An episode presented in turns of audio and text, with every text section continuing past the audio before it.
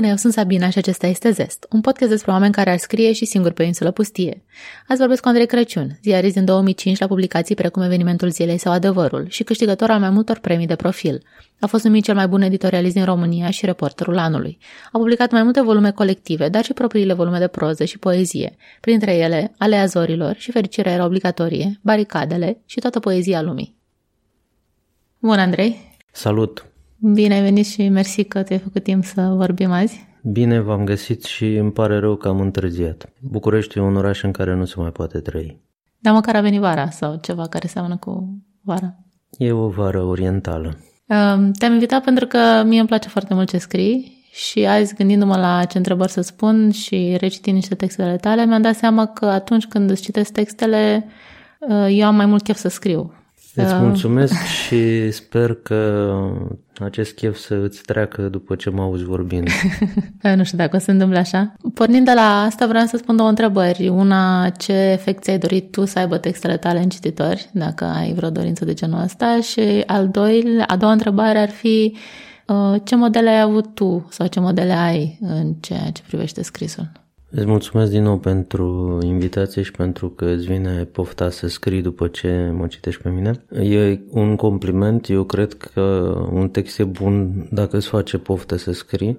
Necazul e că am pățit și eu asta și mi se părea că pot să scriu la fel de bine ca cel al cărui text tocmai îl citisem Uh, de exemplu Steinbeck sau Hemingway și după aia, după ce te apuci de scris propriu zi și vezi că nu poți, devine mai degrabă frustrant și începi să plângi și să sări de pe bloc în mod repetat, ca o pisică de 9 ori, e groaznic. Uh, deci acum sunt mai ponderat în am dori să stârnesc asta în, în cititori, pentru că nu întotdeauna uh, vor fi ei mulțumiți cu ce vor face dacă într-adevăr se vor apuca să scrie după ce mă vor citi pe mine. Eu sper să, să aleagă măcar cu o uh, lectură plăcută, să-i pună pe gânduri, eventual să-i enerveze, să-i scoată din minți, să-i scoată în stradă, să-i scoată pe balcon, să-i scoată din pijamale sau din potrivă să-i lase perfect indiferenți, fiindcă e și asta un fel de, de atitudine. Toată lumea are Uh, libertatea totală să procedeze cum consideră de cuvință și nu ți ascund faptul că, uh, pentru că există tot genul de raportări la ce fac, am încetat să mai pun uh, dorințe cu privire la ce stârnesc textele mele în cititori, întrucât eu sunt de cel mai multe ori, dacă nu întotdeauna, primul lor cititor, am raportări doar la ce îmi doresc să stârnească de la acest prim cititor care sunt chiar eu. Dacă e foarte prost, îmi doresc doresc să-l rescriu. Uh, dacă e îndurabil, uh, îi dau drumul în lume și trebuie să se descurce pentru că viața e scurtă și nu avem timp să ne preocupăm de fiecare dintre copiii noștri textuali. Cât privește cea de-a doua întrebare, uh, dacă ești drăguță să mai spui odată ce doreai să afli? Ce model ai tu? Modele. Văd, nu știu unde ne aflăm, că am venit iute, dar aveți o bibliotecă aici, o bibliotecă frumoasă, am pus deja ochii pe câteva cărți, dacă sunt de vânzare o să le și cumpăr. nu e a mea, putem vorbi cu proprietari. Văd un Panaiti Strati acolo care mi surâde. Panaiti Strati ar putea fi un model de om care și-a trăit viața cu un cult pentru libertate și apreciez asta. Așa în gazetărie și în literatură, sigur că am avut uh, uh, diferite modele, în general oameni care erau uh, în plină putere creatoare atunci când eram eu copil și acum ni se întâmplă tuturor. Deci nu e o libertate absolută nici aici pentru că ești dependent de această axă spațiu-timp. Astăzi am tot mai puține uh, modele printre oamenii care creează în zilele noastre. Mă simt foarte uh, străin de ei și îmi place foarte mult uh, singurătatea și nici n-am o viziune universală asupra acestei meserii, adică nu mă uit la ce se întâmplă în Statele Unite ale Americii și încerc, încerc să pastișez ce e acolo, nu face parte din nici din obiceiele, nici din dorințele mele. Cei mai mulți oameni pe care i-am admirat vreodată sunt deja de multă vreme morți sau foarte bătrâni.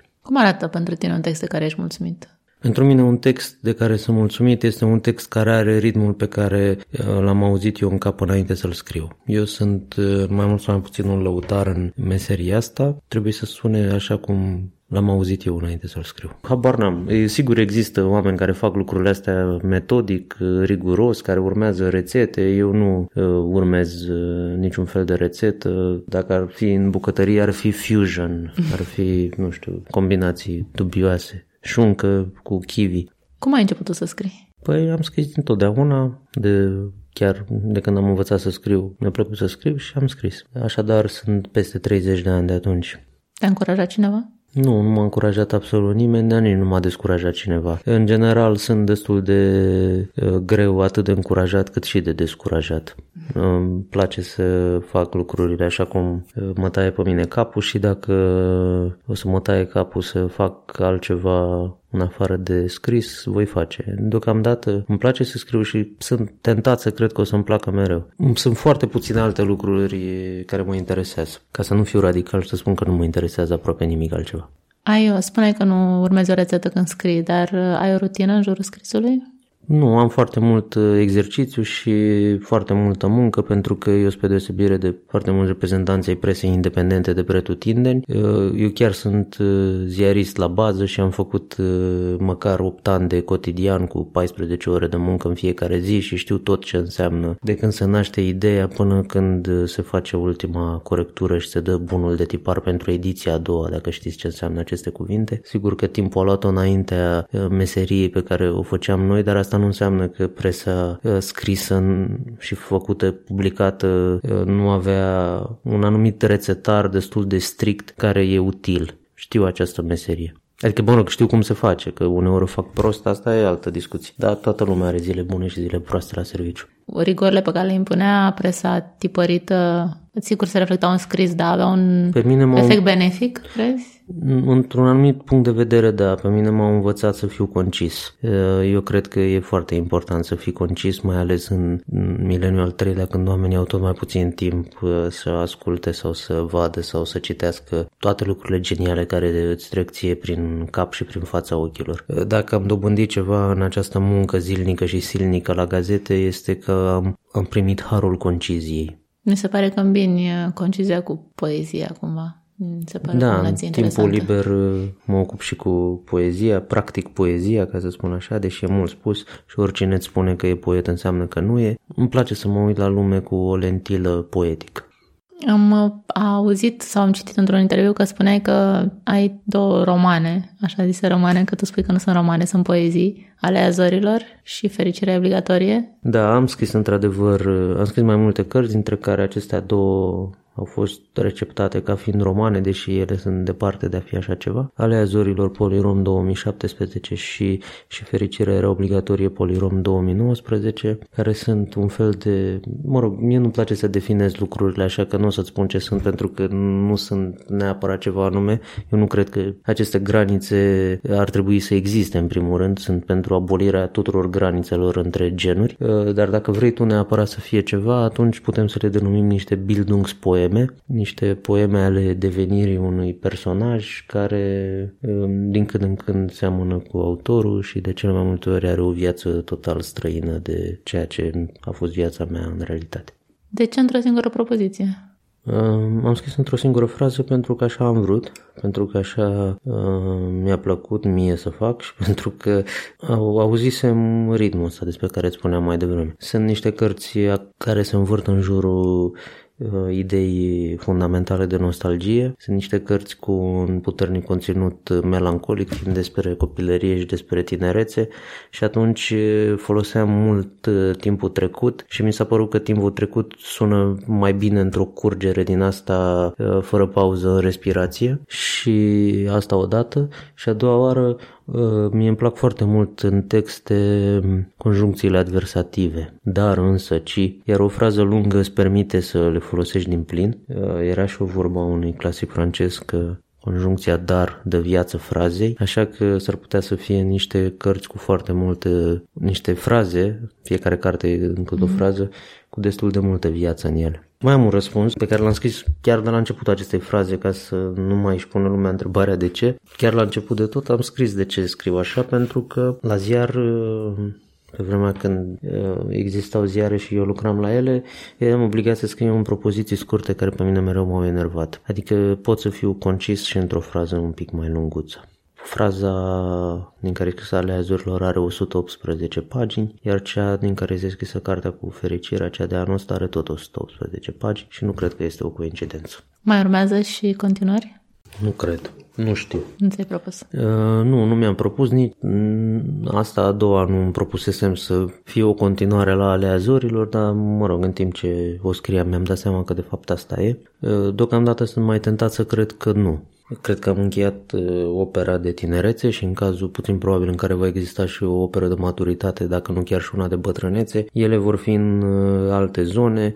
Eu sunt un om destul de înclinat către experimente, așa că acum scriu destul de diferit ca tematică și ca sens de ce am făcut până acum. Nu-mi place să fiu acolo unde mă cauți tu. Ce s-a schimbat? Nu s-a schimbat nimic, sunt mai bătrân și nu-mi place să stau pe loc și nici să fiu...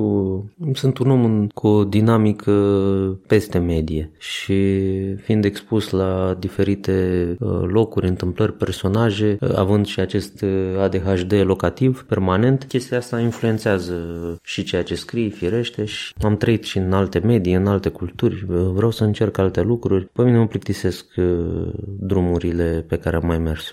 Ai un personaj în uh, scrierile tale care are pantofi verzi? Da. Și tu ai pantofi verzi. De da, unde vine o nouă coincidență. Verzi? De ce pantofi Pur și simplu am scris la un moment dat despre acest personaj care e un călător cu pantofi verzi. Cred că din uh, rațiuni pur stilistice mi s-a părut mie că sună bine la ureche și după aia a rămas așa. Și într-adevăr și eu am, uh, eu persoană fizică am uh, haine în culori destul de ciudate și printre altele și o galerie de încălțăminte, dar nu doar verzi, am și pantofi portocalii sau chestii de genul ăsta. Da, nu, mi se pare că vizual, uh, într-o mulțime de cetățeni care uh, sunt uh, îmbrăcați și încălțați conform, un om cu pantofi verzi încearcă să spună altceva. Și probabil că asta face și personajul din cărțile astea, că trece prin mai multe cărți acest călător și probabil că asta fac și eu în viața mea. Nu-mi plac oamenii banali. Dar așa cum cei care spun că sunt poeți nu sunt poeți, nici cei care poate spun că nu sunt banali, sunt banali. Toți suntem banali în cel mai uh, adânc uh, colț al sufletului nostru, dar uh, ce încercam eu să zic este că nu oamenii care se îmbracă și se încalță toți într-un anumit fel și care trăiesc după o rutină a concediului de vară și, al, și a concediului de iarnă au aceleași preferințe din toate punctele de vedere și în general formează grupuri haite găști. Nu sunt pe gustul meu. Un cetățean care umblă de unul singur cu încălțat cu niște pantofi verzi s-ar putea să fie mai aproape de ceea ce aștept și caut eu de la viață și literatură. Am avut un interviu recent și cu Ovidiu Eftime și el spunea că scrisul bun are succes. Ți se pare că scrisul bun are succes și mai ales în România? Eu nu știu, pentru că mi-e destul de greu să definești ce înseamnă scrisul bun. După cum ți-am zis mai devreme, sunt un adept al relativizării totale și mă regăsesc în foarte puține momente pe aceeași lungime de undă cu oamenii care consideră că ceva din lume este bun, de la scris la muzică și așa mai departe. Deci răspunsul meu este că nu știu și că unitatea asta de uh, valoare sau unitatea asta de măsură care este succesul comercial, fie el calculat în, în număr de copii vândute sau în număr de uh, accesări uh, la un link, la un articol, pentru mine nu are niciun grad de valabilitate. Nu cred că notorietatea sau popularitatea uh, dau ceea ce este valoros pentru mine. Desigur, nu încerc să impun, ar fi și stupid, nu încerc să impun nimănui acest uh, mod de a gândi și cu siguranță departamentele de marketing sunt mai apropiate de uh, acest înțeles comercial al lumii, care mie însă mi este străin.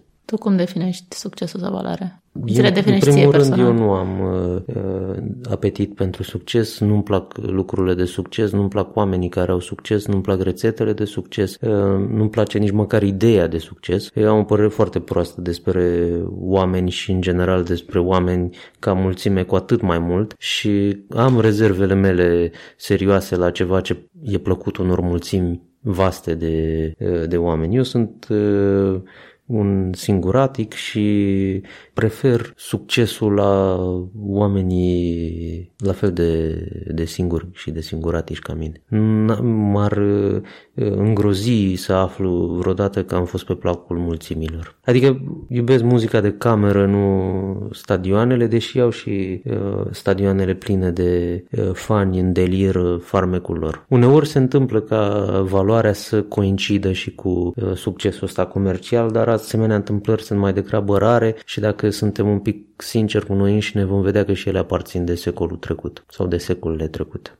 Dacă îmi cer un exemplu de uh, valoare cu succes comercial în mileniul 3, nu știu să-ți dau. Dar totuși fără succes comercial uh, mai greu cu trăitul, nu? Nu, eu nu cred că, adică după niciun standard nu pot spune că am succes comercial și nu mi se pare că trăiesc atât de rău. Adică am exact viața pe care mi-am dorit să o am. Dar trebuie, și asta da. e maximul de bogăție la care putem să sper vreodată. Mă gândesc la proiectele jurnalistice, de exemplu, care se bazează într-o măsură destul de mare pe contribuțiile cititorilor. Da, am, am și aici păreri destul de nuanțate, deși am inițiat, am fondat, am condus astfel de mici întreprinderi. Știu că ele sunt dependente de publicul lor și că publicul lor trebuie să, până la urmă, să plătească și cu cât e mai mult, cu atâta teoretic e mai bine. Răspunsul meu că nu e chiar așa. Cu cât sunt mai mulți oameni care consumă și plătesc un produs, asta nu înseamnă că produsul ăla devine din ce în ce mai bun. Avea o vorbă un domn care a fost directorul unei mari companii de automobile din Italia și vorba lui era clientul nu are întotdeauna dreptate.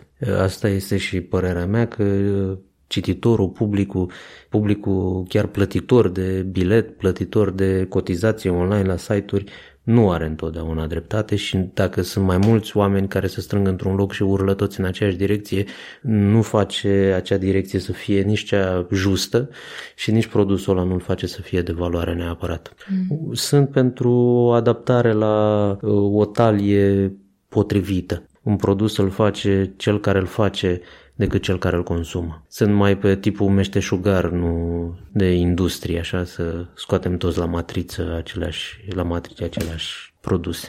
Ai mai spus pe alocuri că ai ajutat uh, tineri jurnaliști să-și construiască cariera? E mult spus că i-am ajutat.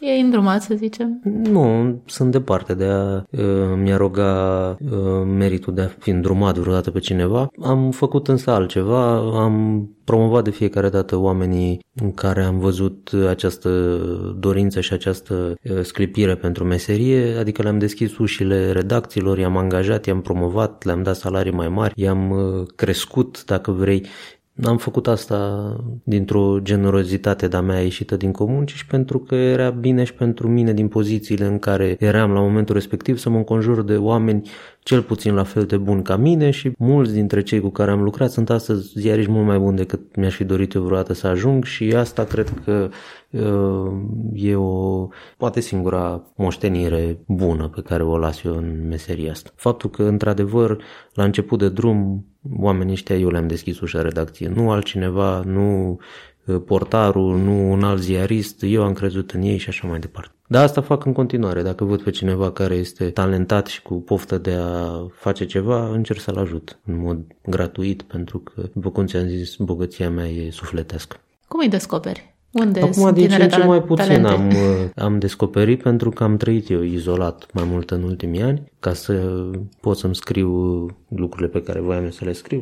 Mă rog, am lucrat la niște lucruri care solicitau mai mult uh, timp uh, singur după cum ți-am zis, am o ureche destul de formată. Poate mă ajută faptul că am citit vreme de, citesc de 30 de ani în fiecare zi presă și atunci mi-e destul de ușor să-mi dau seama cine are o înclinație și cine nu are către această profesie. Mă rog, mi era pe vremea când presa era scrisă. Acum când presa e audio sau video și sunt alte repere, mă rog, încerc să învăț din mers. Dar cu scrisul cred că pot să discer. I-am găsit în cele mai ciudate locuri. Și de, la un anumit nivel în sus m-au găsit ei pe mine. Cât de mult scrii în fiecare zi? Sau scrii în fiecare zi? Da, scriu în fiecare zi pentru că asta e meseria mea, așa cum un contabil își face teuri, dacă știi ce, sau mă rog, așa face o programă, sau un, nu știu, haban, un instalator repară în fiecare zi dacă are lucrare, așa scriu și eu în fiecare zi pentru că asta e meseria mea. Cred foarte mult în ziariștii care scriu în fiecare zi și mai puțin în ziariștii care scriu o dată pe an. Și cât la sută din ce scrii ajunge undeva public? Sunt lucruri care durează, lucruri pe care le poți rezolva într-o singură zi, lucruri pe care nu le rezolvi nici într-un an. Și atunci trebuie să scrii, să rescrii, să te informezi, să te documentezi și așa mai departe. Scriu atât cât e nevoie ca să pot să trăiesc așa cum vreau eu să trăiesc. E, nu fac iluzii că meseria asta ar fi altceva decât ceea ce e, respectiv o meserie. Că întâmplător e o meserie frumoasă, o meserie care îmi place, o meserie pe care mi-am dorit-o întotdeauna. Asta ține de Uh, faptul că n-am ales eu greșit în viață, dar uh, ea este o meserie și o tratez ca pe o meserie. Nu în niciun caz ca pe un hobby sau ca pe un dar. N-am fost binecuvântat cu jurnalism. Nu, trebuie să-mi câștig pâinea în fiecare zi. Mie îmi plac uh, lucrurile foarte corecte. Îmi plac uh, boxul și șahul, în care cumva uh, sportul pe care le-am și practicat, în care dacă nu ești atent uh, la mutările adversarului din fața ta, adică e un adversar în fața ta, sunt niște reguli și practic îți iei fie un pumn în gură, fie un uh, mat și trăiești o deziluzie uh, pe tablă la jocul de șah. Cam așa e și uh, eu cred că un ziarist să ia la trânt în fiecare zi cu ziua care începe atunci. Ce ai făcut ieri contează mai puțin, iar ce ai făcut al altă oricum nu mai ține minte nimeni. Tu ții minte? Îți recitești textele după eu mai mult țin timp? minte pentru că eu sunt un om care cunoaște funcția memoriei, dar pentru că am predat și într-un liceu și am cunoscut adolescenții, oamenii născuți în mileniul al treilea, sunt în măsură să vă informez că memoria nu este neapărat uh, una din... Un, memoria nu este una dintre nu știu cum să spun asta ca să nu se supere nimeni pe mine. Oamenii vor fi din ce în ce mai puțin interesați de memoria atât individuală cât și memoria lor comună. Dacă și asta se vede destul de ușor, uite-te la rețelele astea de socializare care sunt pe gustul tinerilor și o să vezi că ele durează o secundă și că nu au memorie. Nici măcar generația asta din care fac eu parte, eu am 36 de ani aproape, nu este o generație cu o conștiință istorică ieșită din comun, așa cum au fost uh, generațiile anterioare ei. Pentru mine memoria e foarte importantă, da. Crezi că ne externalizăm cumva? Pe, da, prin device-uri, în, prin Google, prin... În clouds, în nori. Mm-hmm. Posibil, da, habar n-am, nu știu, nu vreau să trăiesc în uh, societatea care urmează să apară. Sunt destul de împăcat cu viața în timpul care mi s-a dat. Adică sunt mai înclinat către trecut decât către viitor. Apropo de memorie, ții și un jurnal? Păi, toți facem asta cumva involuntar în tot felul de locuri unde scriem pe internet. Practic toți ținem un jurnal în văzul lumii. Nu, nu-mi place să țin jurnal la modul cum țineau scriitorii din secolele 19-20 jurnale. Jurnalul meu a fost uh, jurnalul de la Tarabă, a fost uh, ziarul, ăla a fost uh, jurnalul meu și am scris în el în fiecare zi.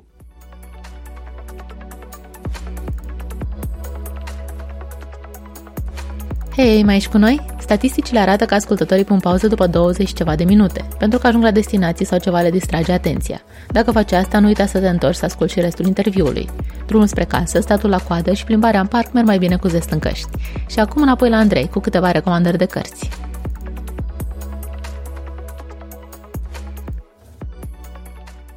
Ce carte ai citit în ultimul an care ți-a plăcut foarte mult? Băi, am citit foarte multe cărți care mi-au plăcut, chiar și în ultimele zile, nu doar în ultimul an. Am citit o carte foarte mișto, se numește Cronica unui negustor de sânge, scrisă de un scriitor chinez pe nume Hua. A apărut la Humanitas Fiction anul ăsta.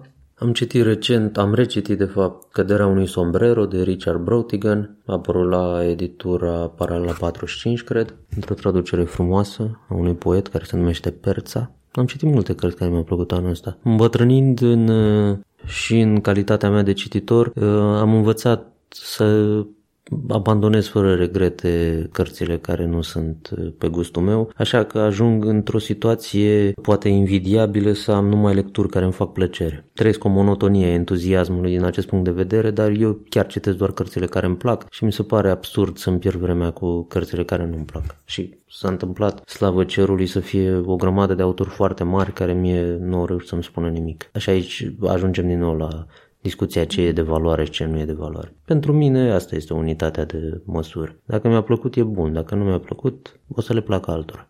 Cât de repede abandonezi o carte? Dacă nu-ți place, cât de repede îți dai seama? Nu mi-a foarte mult. Și ce anume îți displace? Sunt în stare să îmi dau seama ce îmi place și ce nu-mi place în viață și în cărțile pe care le citesc în câteva minute. Și Dacă ai putea să alegi din toate cărțile pe care le-ai citit, probabil că e greu, dar una pe care ți-aș plăcut ție să o scrii. Oh, sunt foarte multe, nu știu, sunt sute, poate mii de cărți la care m-am gândit așa ce frumos ar fi să le scriu eu. Autori întregi. Mi-aș plăcut să scriu cărțile pe care le-a scris Isaac Babel sau Andrei Platonov sau Bohumil Hrabal, ca să zic așa trei nume la prima mână. Îmi place foarte mult Venedict Erofeev. Sunt foarte mulți scriitori. Unii mai cunoscuți, alții mai puțin cunoscuți. Mi-a plăcut foarte mult un scriitor iranian care a murit tânăr, a fost împușcat. Un băiat la 36 de ani, pe nume Ali Scandarian, are o singură carte, un roman autobiografic oarecum. Anii de aur se numește, mi-ar plăcut foarte mult să fiu în stare să scriu cartea aia. Anii de aur de Ali Scandarian. Uite, ca să-ți aleg un singur titlu. Și între scriitorii români, pe cine ai recomanda sau cu cine te identifici? Între scriitorii români mărturisesc că am citit mai puțin pe cei care au apărut în ultimii ani, așa că am tot uh, niște repere mai vechi. Nu am făcut niciodată un secret din faptul că sunt un admirator uh, deloc ponderat al uh, lui Radu Cosaș. El este scriitorul meu preferat și mă bucur să spun că este și un prieten la care țin foarte mult. Ești foarte concis. Ți-am spus și că am la vorbă și la scris. Am învățat asta. Alții din potrivă ar spune că sunt grafoman și mă lungesc. Nu mi se pare, dar mă rog. Părerile vor fi întotdeauna împărțite și e înțelept să le lăsăm să fie așa. De ceva timp am public și am văzut că citești și pe la radio poeme involuntare. Da, am fost de câteva ori la radio. Lumea are impresia că am fost mai mult, mai multe ori decât am fost, ceea ce înseamnă că au circulat emisiunile alea zeci de oameni mi-au zis că mă știu de la radio, ceea ce mi s-a părut înspăimântător, pentru că eu scriu de 15 ani în aproape toate ziarele din România, de la Taifasuri la Formula As, oriunde, și la revista Rebus, și la Rici Pogonici, dacă o deschizi Rici să dai peste numele meu. Da, nu, asta e. Nu știe lumea de la radio, e ok. E o formulă prin care râdem de uh, acești idioți care cuvântează în spațiu public N-am descoperit eu metoda poemelor involuntare, a descoperit-o un coleg care se numește Sorin Breazu, e un ziarist retras în prezent undeva în județul Gorj, într-o comună. El nu cred că și-a dat neapărat seama că descoperise o metodă. Făcuse asta pur și simplu odată, descompunsese în versuri o declarație a cuiva, mie mi-a plăcut foarte mult și cum eu sunt un om mai aplicat și mai perseverent, am început să fac asta în fiecare zi de zeci, sute de ori uh, după aceea și a devenit un fel de marcă așa involuntară, dacă vrei. Din nou, ajungem la ureche. Când îmi sună ceva bine la ureche, sunt, uh, uh, durează câteva secunde până descompun și descompunând văd mai bine mesajul și pot să-l arăt și altora în toată imbecilitatea lui sau în tot golul său. Sau din potrivă, în tot farmecul său, pentru că poemele involuntare nu uh, antologiază doar zicere ale unor cretini, ci din potrivă, unele sunt superbe și pline de miez. Chiar mă gândeam că dacă le scoți din contextul în care le sunt prezentate și le iei și autorul, cred că multe lumea ar lua în serios. Zice că păi sunt da, poezii... ele sunt foarte serioase, de fapt. Adică, mă rog, cum ar zicea un alt prieten al meu, pe care îl salut, nu-i voi da numele pentru că nu e momentul. Îmi place să mă ocup cu toată seriozitatea, mai ales de fleacuri. E greu să fii scriitor în România? Păi nu știu, ar trebui să întrebi un scriitor. Nu Eu scriitor? sunt, nu știu dacă sunt, nu pun problemele astea, ți că n-am etichetele, nu-mi plac absolut deloc. Nu țin la etichetă, cum se spune. Sunt un om care scrie. Na, un fel de muncitor cu ziua, pe plantația asta textelor nu o duce grozav un om care scrie din scrisul său dacă nu are un succes uh, fulminant. Oamenii gândesc în uh, grile atât de diferite și au repere atât de diferite și au atât de multe lucruri contradictorii, adică ce e valoros pentru unul, ce contează pentru unul, pentru altul nu înseamnă nimic, încât mi se pare că e puțin orice aș spune eu. Pentru mine funcționează, dar Depinde ce așteptări are omul la care scrie sau scriitorul. Dacă vrea să-și ia casă, mașină și să-și facă concediu în Miami, s-ar putea să nu fie chiar, să nu fi nimerit chiar în locul potrivit. Mie îmi place. Asta e singurul criteriu de care țin cont vreodată. Și să nu mă plictisească. Iar ca jurnalist a fost greu? Te-ai gândit vreodată să nu mai fii jurnalist din cauza presiunilor politice? Nu, nu m-am gândit niciodată. Nu, așa, am, asta e meseria pe care am vrut să o fac de când aveam șapte ani, nu o să vreau să o fac până când mor. Din fericire, ziariștii nu trăiesc foarte mult, așa că n-am un orizont foarte îndelungat în față să aștept. Nu, nu mi-am dorit să fac altceva, nu mă interesează să fac altceva, sunt convins că aș putut să fac foarte multe alte lucruri și aș putut să le fac pe unele dintre ele chiar bine, dar mie asta îmi place pentru că asta îmi oferă mie ceea ce am eu nevoie și ceea ce am eu nevoie e tot timpul o fereastră deschisă larg către lume și către multiplele ei nuanțe. Întotdeauna îmi place să văd lucrurile și pe de-o parte și pe de altă parte. Să văd cealaltă parte a tuturor lucrurilor, ca să parafrazez un film sărbesc. Mai practici vreun sport acum? După cum vezi, fiind un grăsuț minion obez, mi-e greu să mai practic vreun sport acum. Merg mult pe jos atunci când am de mers undeva. Șah mai joci? Am mai jucat tot mai puțin, acum joc pe internet cu niște pakistanezi. Există site-uri de specialitate unde... De ce tocmai pakistanezi? Nu știu, ăștia sunt foarte mulți și joacă mult. Indieni, pakistanezi. Adică n-am, nu mi-am făcut un cel din a juca cu pakistanezi, așa s-a întâmplat. Nu mai, nu, nu mai am răbdare să, să mă întâlnesc cu un om față în față și să joc șah cu el. E un lucru pe care l-am pierdut. Printre foarte multe alte lucruri pe care le-am pierdut. De călătorit mai călătorești? Da, Păi acum de am întârziat, că veneam de undeva și mă pregătesc să plec în altă parte. Călătoresc în fiecare zi, e parte din meseria mea de ziarist și mă ajută și cu scrisul. Eu mi-au uh, subiectele din ce văd și din ce aud. Îți notezi lucruri când ești Da, de cele mai multe când... ori da ai o arhivă de carnețele și agende și... Unde când au, am făcut și eu pasul către tehnologie totuși, mi le notez pe telefon, mă rog, telefoanele după aia le pierd sau să le sparg, dar undeva... În cloud rămâne. Nu, n-am acces la niciun, n-am niciun cloud. Sunt uh, primitiv și din acest punct de vedere. De obicei mi le trimit pe niște mail-uri. Nu încarc pe YouTube, nu sunt uh, la modă. N-am grijă de datele mele, cum nu am grijă de foarte multe alte lucruri. Sunt uh, ceea ce se cheamă un risipitor. N-aș spune că ești un risipitor de cuvinte, de exemplu. Ți-am zis că am fost învățat să am grijă de ele. Uh, oamenii confundă talentul cu munca, e un alt lucru care mă enervează foarte mult.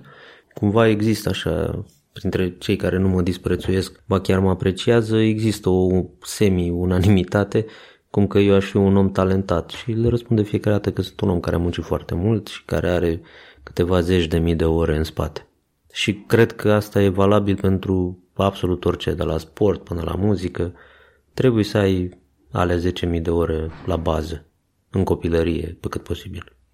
Există și o formă de talent sau crezi că e doar muncă? Există o, o formă de a fi îndemânatic, dacă vrei, la ceva sau de a-ți face plăcere să faci ceva.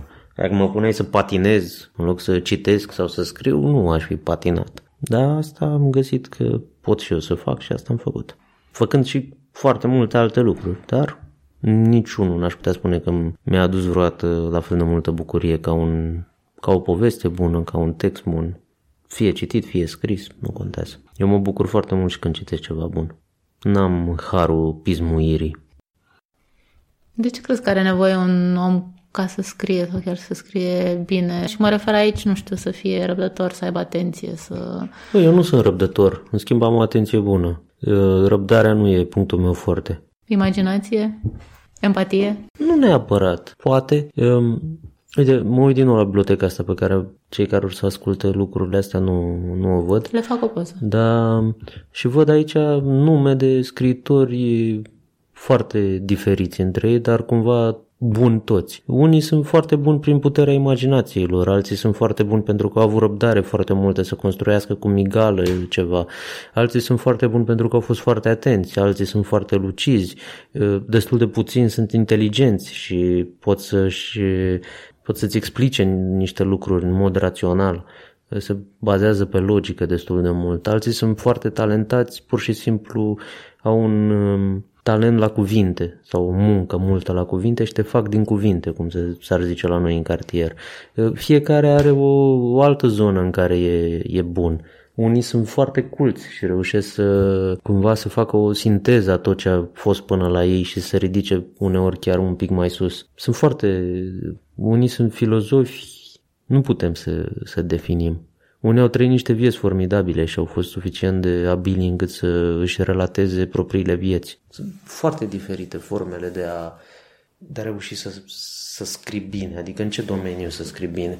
Eu încerc să-i pun pe toți cumva pe primul loc la ceva diferit, adică să găsesc în fiecare scriitor care îmi place un lucru care îmi place la el mai mult decât la alții. Așa că am foarte mulți, am cel mai bun scriitor care se ocupă despre timp, cel mai bun scriitor care scrie despre familie, cel mai bun scriitor care scrie despre mătuși, cel mai bun scriitor care scrie despre pietoni și așa mai departe.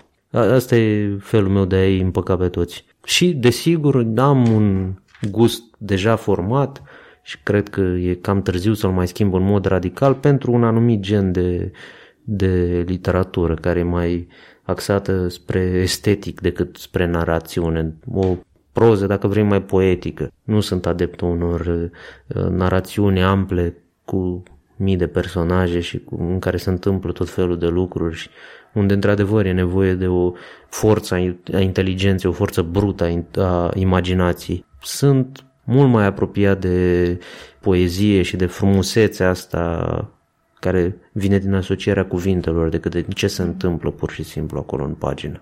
Ai spus că ai predat la liceu. A fost un proiect din ăsta, așa, un opțional de jurnalism, nu am predat ah. la modul serios. Adică n-am fost profesor, o meserie pe care o știu și o respect, părinții mei sunt profesori de matematică, asta e. Dar o spuneam doar pentru ca să vă spun că am văzut tineri, adică mm-hmm. la un moment dat noi ajungem să nu mai vedem tineri pe măsură ce nu sunt, sunt niște lumi diferite și dacă n-ai un contact cu lumea aia, ai o o proiecție a ceea ce crezi tu că e lumea tinerilor și de multe ori nu e chiar așa. Am încredere în tineri, doar că lumea lor va fi destul de diferită sau radical diferită de cea pe care am cunoscut-o noi și eu unul nu țin neapărat să trăiesc în ea pentru că n-am instrumentele necesare pentru a mă descurca, pentru că avem alte valori și nu înseamnă că ale mele sunt bune sau ale, și ale lor sunt rele. Înseamnă doar că eu sunt defazat și e ok. Nu, nu țin uh, să fiu un pas cu, cu lumea care se grăbește. De multe ori e mai bine să faci lucrurile mai slow. Mm. Nu, fast food nu e întotdeauna cea mai bună soluție. Și cum dau de curs discuțiile cu ei despre jurnalism? Păi, cum văd ei lucrurile? Sau... Da, și aici sunt lucruri cu totul diferite, adică nu, nu ne definim la fel termenii, cum ar spune Voltaire. Ceea ce e pentru mine jurnalism nu e jurnalism pentru, nu știu, un copil de 17 ani. Sunt lucruri foarte diferite. Jurnalismul a migrat foarte mult spre infotainment, spre entertainment, spre niște showmen de vlogger, de prezentator TV, deja asta e o formă destul de decrepită, dar mm. mă rog, sunt foarte mari dificultăți în comunicarea dintre oameni, foarte mari necazuri pleacă de la faptul că nu, nu suntem în stare să vorbim o limbă comună. Nu avem aceleași uh, cuvinte în vocabular. Nu înțelegem același lucru când spunem un cuvânt. Când tu spui jurnalist și eu spun jurnalist, noi doi nu înțelegem același lucru. Și treaba scriitorului pe de parte este să se asigure că cititorul înțelege sau crezi că nu e nevoie de așa nu știu, și aici sunt scriitori foarte diferiți. Sunt niște scriitori care sunt absolut dependenți de ce percepția au cititorilor despre ce fac ei, care scriu gândindu-se la ei, care scriu gândindu-se la vânzări, care scriu gândindu-se la temele care sunt acute în, în mintea cititorilor uh, și sunt scriitori care scriu și ar fi scris chiar dacă nu exista niciun cititor pe lume. Sunt scriitori care scriu dintr-o nevoie organică de a scrie, sunt scriitori care scriu pentru că nu știu, pentru ei scrisul e terapeutic, sunt scriitori care exorcizează niște demoni, sunt scriitori care scriu ca să fie iubiți, ca să fie admirați. Sunt foarte multe motive pentru care oamenii aleg să facă uh, treaba asta să scrie, ceea ce, mă rog, oricum e destul de ciudat de ce să scrii până la urmă. Și sunt oameni care nu doar că n-au scris niciodată nimic și nici nu vor, nu interesează și perfect legitimă și poziția lor. Oameni care nu citesc nimic, la fel, e, nu sunt aici să ridic degetul apodictic împotriva nimănui. Fiecare își trăiește existența așa cum, așa cum vrea și cum poate. Mă rog, ce e trist e că unii nu ajung să poată să facă o comparație, adică prin lipsa, prin faptul că n-au acces la educație, n-ajung să citească o carte sau, mă rog, și atunci nu pot face comparații și trăiesc așa într-o lume fără ce înseamnă povestea. Dar omul, în mod fundamental, e om pentru că a fost în stare să, să creeze imaginarul. să facă o ficțiune, să, să, să aibă o narațiune. Adică noi suntem oameni pentru că avem o poveste de spus despre noi, că altfel eram albine sau gândași de bucătărie. Și cred că într-un fel sau altul acest dat fundamental care îl face pe om să fie om va supraviețui, indiferent dacă vor muri cărțile, dacă literatura va deveni altceva. Această nevoie a omului de poveste nu se va stinge decât atunci când se va stinge și omul, pentru că asta ne face până la urmă viața suportabilă. Altfel ce am fi? Niște animale pumpietroi, învârtindu-ne nu se știe unde, venind de nu se știe unde, ducându-ne nu se știe unde și terorizați de spaima morții și de faptul că nu rămâne nimic în urma noastră. Tu ești din categoria, din ce mi-ai spus, din categoria celor care scriu pentru că asta simt nevoia să facă, nu? Ai și altă motivație sau care e motivația ta? Nu, sunt, sunt din categoria celor care nu pun cititorul înaintea scriitorului. Adică aș scrie și dacă aș fi singur pe o insulă pustie. Pentru că pentru mine scrisul e o căutare a unei, a unui sens. De fapt a unei forme care să dea sens. Pur și simplu nu scriu, cred, nu cred că am scris vreodată ceva, rescriu. Adică încep direct cu rescrisul. Că povestea s-a întâmplat într-un fel, fie la tine în cap, fie chiar la tine în viață și atunci tu o rescrii pentru a umple de sens, pentru a-i da uh, alte semnificații, pentru a te duce în alte zone. Da, alții scriu pur și simplu ca exercițiu ludic. E ok, lumea e diversă, trebuie să fii în stare să te împaci și cu ideile care nu sunt pe gustul tău. N-am o problemă, nu sunt, nu mă consider un om un gust care să zică, domne, așa e că așa am zis eu sau că așa a zis bunicul și străbunicul și străbunicul său înaintea lor. Lucrurile evoluează, asta e. Copiii care încep acum școala vor face meserii care încă nici nu există. Așa că cine sunt eu să le zic, bă, citiți-l pe, nu știu, nu văd până acolo. Shelley. Așa, citiți-l pe Shelley. Că dacă nu-l citiți pe Shelley, viața voastră o să fie inutilă sau pe Liviu Rebrean. Ha, bă, mă lași. Or să vrea să se joace sau să facă ei ce or să facă ei. Nu știu, habar n-am. Mereu când câștigăm ceva, pierdem ceva. Să câștigăm mult în tehnologie, asta e, o să-l pierdem pe Shelly sau o să-l avem altfel. Îl avem deja un blogger. Uh, da, da aici să menționăm că este vorba despre un scriitor și nu despre vloggerul uh, Oltean, cred. Te-ai lovit sau te lovești vreodată de faimosul Writer's Block? De ce anume? De Writer's Block, de nu. pagina albă care te sperie. Băi, n-am, n-am. Și să vreau nu mă pot lovi de așa ceva, pentru că dacă mă lovesc mor de foame și atunci nu mai am de ce să mă mai lovesc a doua oară. Nu sunt dintre cei care au luxul să scrie doar în stare de inspirație. Trebuie, eu sunt un om care, înainte să cânte la pian, am cărat mii de piane pe scări. Deci sunt învățat să scriu oricând, oricât, oricum, cum ar zice și Uzi. Mă rog, oricum, nu. O întrebare să mai pun și te las la călătoriile pe care le-ai făcut. Dacă ai avea un panou publicitar la dispoziție, să zicem, la o pia- în piața romană și poți să scrii acolo ce vrei, ce ai scrie. Aș alege să nu scriu nimic. Suntem uh, suficient de atacați pe toate părțile de panouri publicitare, de oameni care vor să ne vândă ceva. Eu aș vrea să nu vând nimic nimănui și chiar mi este foarte dor de lumea de dinainte de invazia publicității. Acum tot, tot ce există pe lume este cel mai bun toți au rețete miraculoase care te pot vindeca de toate lucrurile, toți știu ce e mai bine pentru tine, cum trebuie să arate fericirea ta, viața ta. Ți-am zis, nu, nu vreau să scriu nimic pe niciun panou publicitar, tocmai asta este statementul meu. Gândiți cu mintea voastră și scrieți-vă singuri ce vreți pe panourile alea, asta e, dacă o să fiți imbecili, măcar va fi vina voastră. Ok. Bine, mulțumesc frumos. Doamne ajută. Eu sunt Sabina Varga, gazda Zest. Identitatea vizuală e creată de Silviana Toader. Zest apare de 3-4 ori pe lună, miercurea dimineața. Dacă vrei să afli imediat cum public un episod nou, abonează-te într-o aplicație sau pe blacusens.ro. Mulțumesc că ești un ascultător cu Zest. Pe curând!